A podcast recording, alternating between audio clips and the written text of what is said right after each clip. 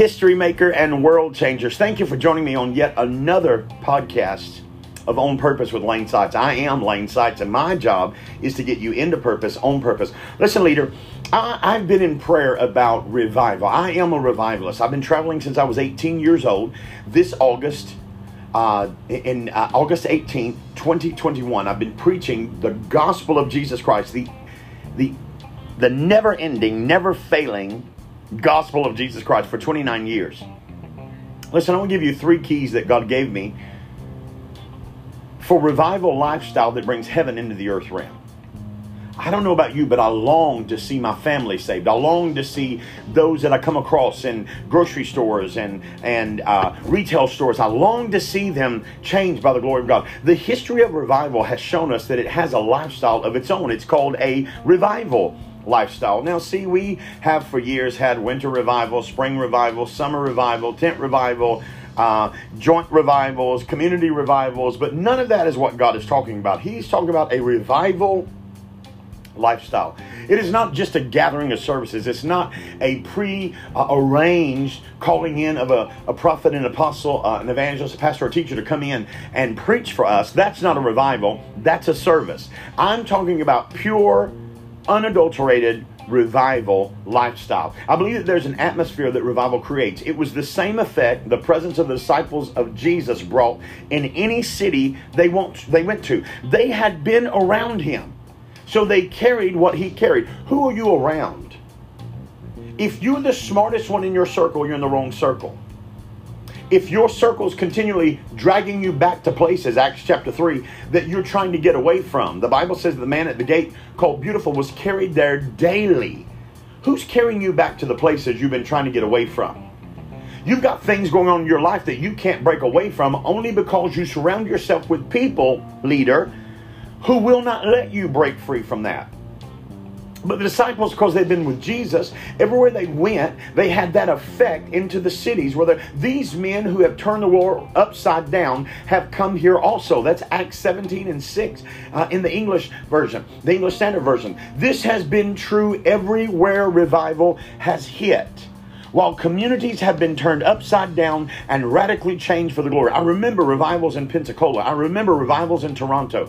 I remember revivals in Indiana. I remember the revivals that have gone on all over the place. But I'm looking for something fresh now. Those were great times. Those were great times of refreshing. But we need something now. As a generation fervently seeking the same, what should we do to have a similar impact in our cities, our communities, our neighborhoods, our own family? Should we only wait for a move of God to bring a change in our lifestyle? Listen, with this podcast leader, I want to show you that it is possible for us to live in a renewed, God is pleased with us lifestyle that creates an atmosphere of faith and humility that draws God to visit us. God doesn't care about your title. He doesn't care if you call yourself an apostle, a prophet, evangelist, pastor, teacher, archbishop, bishop, chief apostle. He does not care what you call yourself. Can you be humble? Do you have the humility that it takes to bring Jesus into a city? Can people trust you? Listen, leader, I want to give you a few things. I, I don't know how long this podcast will be, but I want to give you a few things. Here are a few of those revival lifestyles we can intentionally bring in to play. Number one, you've got to develop an atmosphere of worship. Worship is not just a song, worship is a lifestyle. Who are you at 3 a.m.? What are you looking at on your cell phone, on your iPad, on your laptop, on your computer at 3 a.m. in the morning? Because that's when integrity is birthed. That's when character is birthed. Some of us have great gifts, but we don't have the integrity to keep us where our gift will take us. Listen, develop an atmosphere of worship. I was in a grocery store last night, and a lady walked up to me and said, I don't know who you are, but I feel the Spirit of God all over you. And I said, Yes, ma'am, I'm a man of God. I was just in prayer on my way here, and I asked God for a divine appointment. I got to pray with that lady. I got to talk with that lady in one of our local grocery stores, and she began to weep and said, I'm coming to your service tomorrow night. Listen, develop an atmosphere of worship. I don't allow anything in my ear gates that desecrates the Spirit of God in my life. I don't let anything in my eye gates. David said, I will set no ungodly thing before mine eye. What are you watching, leader? What are you listening to? Are you justifying what you're doing? Listen, worship is not limited inside the church. It is living an atmosphere of worship. Is this is when you breathe the air of heaven. What air are you breathing, leader? Or are you releasing a pollution of the world? See, the problem is most of us blend in so much with with everybody, we make an impact on nobody. I, I don't care what big star, what movie star, what what sports star comes to your church. If they're not changed, God is not glorified. When was the last time our church has ignored the clock for an extended hour of worship where we lost we, we were lost. We got lost in loving Jesus. I'm talking about past the three song sets. When was the last time you were drowned in worship and you danced before God and cried out with a childlike heart? Listen, you, leader, have to intentionally make time daily to worship God with the angels who cry out, Holy, holy, holy is the Lord God Almighty.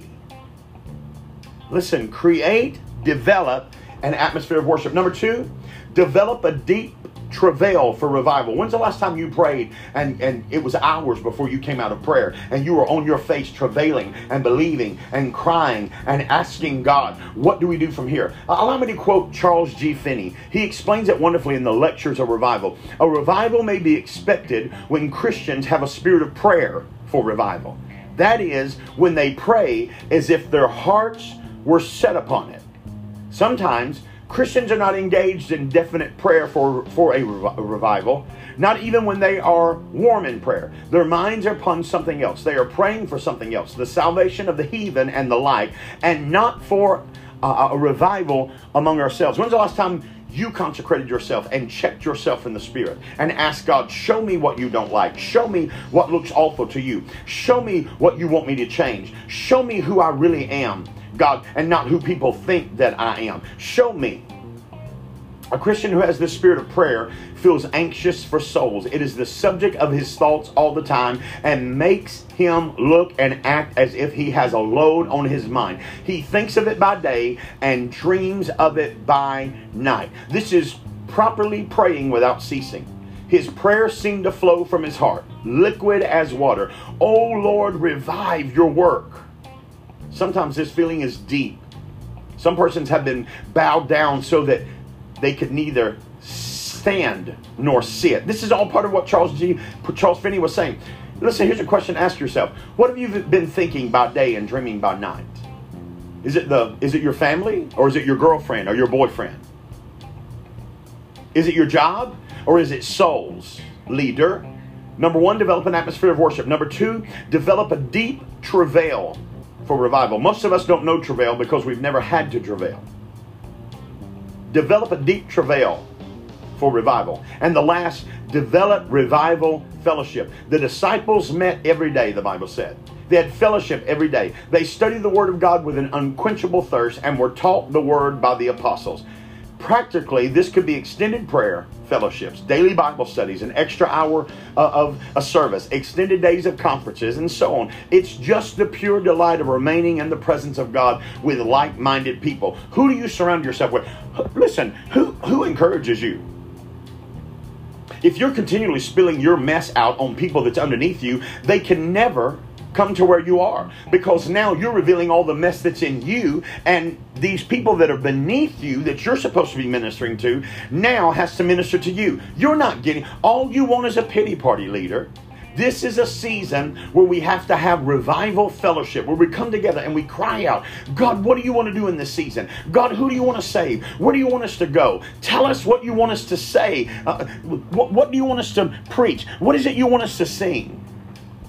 What would you do today other than the routine to linger a little longer in the presence of God? Leader, you got to do that and you got to do it now. God is birthing revivalists and revival hubs. I've already said that in a podcast. He's rever- he's birthing those who are consecrated. He's birthing those who have a pure heart, a contrite spirit, and a broken heart. And he's making pureness out of them. Leader, this is the time to drop everything that you think is about you. It's not about you and your feelings being hurt. And you've got to take a cut. You've got to be able to hear what the Spirit of the Lord is saying and walk in that thing. For over 29 years, I listened to a leader who tells me that's not right. You need to get your attitude better. You, that's not don't you can't back that up with, with scripture. That revelation is not biblical. I and I submitted myself and I kept going. I didn't cry and quit going up under her leadership and not show up anymore. Leader, it's time to pull up your big boy pants and do the thing that God called you to do. This is what I'm asking God. Let heaven come to earth. Let heaven come to earth. This is my prayer. Leader, I'm calling you to join with me in a consecration to get the Spirit of God in the earth realm. Not just in our churches. I'm talking about in our cities, where city parks are full of worshiping saints, where Walmart is full of worshiping saints, where the local grocery store is full of people who are repenting and getting things right. I'm calling you back to the place that matters. Not how many you run in this Sunday, not how much was your offering, not how long was your worship set. Are you doing the latest worship? I could care less about any of that. I know God doesn't either. How's your heart, leader? Have you lied this week? Have you prayed this week? Have you snuck around this week? Have you still yet to get your spirit under control and your flesh under control? Are you still acting childish and immature? Are you allowing the cut of the Lord to mature you? Listen, that's why the Bible says many are called, but few are chosen. Those of us who have fought for this for years and years and years, we're going after revival. We are revivalists. We are those who God has placed in the earth realm for this season we, we cannot have cowards, yellowbacks. We can't have people who compromise to the world. We cannot have people who compromise to the things of the enemy. This is a season for God's people to rise up and say, Holiness is still the standard, righteousness is still right. I'm going to walk in everything that God called me to do. I'm going to say what He told me to say. I'm going to pray as long as He tells me to pray. I'm going to go where He tells me to go because I am His. I'm bought with a price. I'm not my own. Leader, are you a revivalist or and are you contending for revival or are you just having church? Because there is a difference. Some places look the same every service, and God is his methods change. He doesn't, but his methods change. If you go back and study Jesus in the New Testament, you find out he healed different different people in different ways. He didn't heal the same way every time. His methods change. Don't be so stuck in a method that you miss God in a moment. Leader, I want you to take some time this week as a revivalist and find out what God's saying and walk in the moment of God. You are called to be a revivalist. You are called to do what God has called you to do. Walk in it with no fear, with no trepidation, no confusion cut out everything that doesn't belong in your life and go forward. You can't go forward. You can look like you're going forward, but you'll always be in the same rut, spinning your wheels for years and years until you get that mess under control. Leader, now is the time for us to clean our lives up, private and public. Now's the time for us to stop lying and acting like the world. Now is the time for us to get our hearts right and become pure before the Spirit of the Lord. I'm, call, I'm calling out a challenge to you. History makers and world changers, let's get it right. And let's take this world for Jesus. I often say, I did not come to take sides, I came to take over for the kingdom of God. Listen, leader, that's all the time I've got for today. I hope it blessed you, and I hope it stirred something in you to become a revivalist and walk in the purity of what God's calling you to walk in. If you're in the Attalla, Gadsden area, I would love for you to come visit us. Our current location is Lane Sites Ministries, 209 Gilbert Ferry Road, Suite 4, Attalla, Alabama, 35954. But that can change at any time. So make sure you follow me on Facebook, Twitter, and on Instagram at Lane Sites Ministries. We have everything that we're doing up there, times, addresses, and services that are going on. Come see us. Tuesday night is uh, Tuesday Leader Shift because we've taken a shift in our leaders and God is doing something amazing in us. Friday is Friday Fire. That's the culmination of our week. And it's powerful worship, prophetic unction, apostolic activation, acceleration, and advancement because we are on a forceful advance. Come see us every second Sunday night of the month, the Sunday night shift. The same address for now, but be watching because God is about to do something amazing for our ministry and give us a new place. Again, leader, I hope you enjoyed the podcast today. I hope it stirred something in your heart to do what God's called you to do and do it in righteousness and holiness and in purity. That's what He's calling us to do. Until next time, know that I love you. I'm praying for you. I believe in you. But most of all, God believes in you. And I can't wait to see your face in this place soon. God bless you. See you soon.